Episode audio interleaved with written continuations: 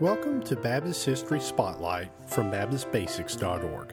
Today we will continue examining Baptist origins with a look at the Baptist succession theory. The most hotly debated and passionately believed theory on Baptist origins is that of Baptist succession. This view holds that there is an unbroken line of religious groups that can be traced from the modern Baptists back to the first church in Jerusalem this theory contends that there have always been Baptists holding Baptist doctrine in the church age, whatever their name may be. History does bear out that there have been numerous independent groups that have held at least some of the distinctive beliefs of the Baptists. Those that believe in Baptist succession attempt to connect the dots between the groups and trace the Baptist lineage.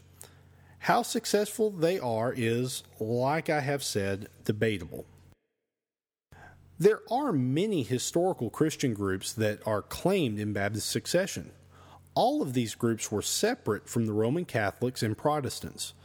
Such groups that are claimed include the Donatists, Montanists, Cathars, Paulicians, Waldenses, and Anabaptists. Proponents of this theory generally hold that the Baptist Church is the one true church and sometimes go as far as claiming other Christian groups are not churches at all. These type of views are especially prevalent to a group called Landmark Baptists who were primarily founded by J.R. Graves. One of the problems with this theory is that it is for the most part based on the records of enemies of these supposedly Baptist groups. It is difficult at times to determine if charges are accurate.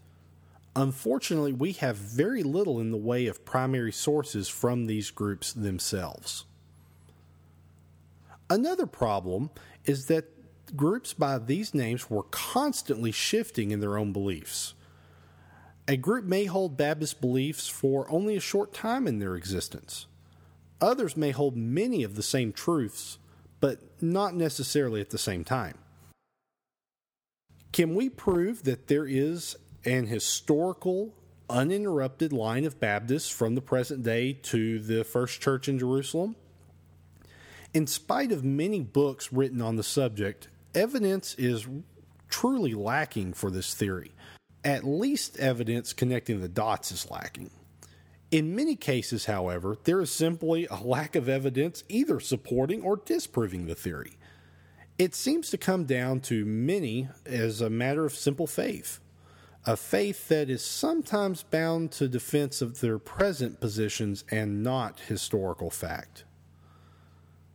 I hope that you have enjoyed this brief look into Baptist history. Please remember to visit BaptistBasics.org and to email any comments to podcast at BaptistBasics.org. Join in next time as we look at the spiritual kinship theory. This is Matthew Gage, and I appreciate you listening today.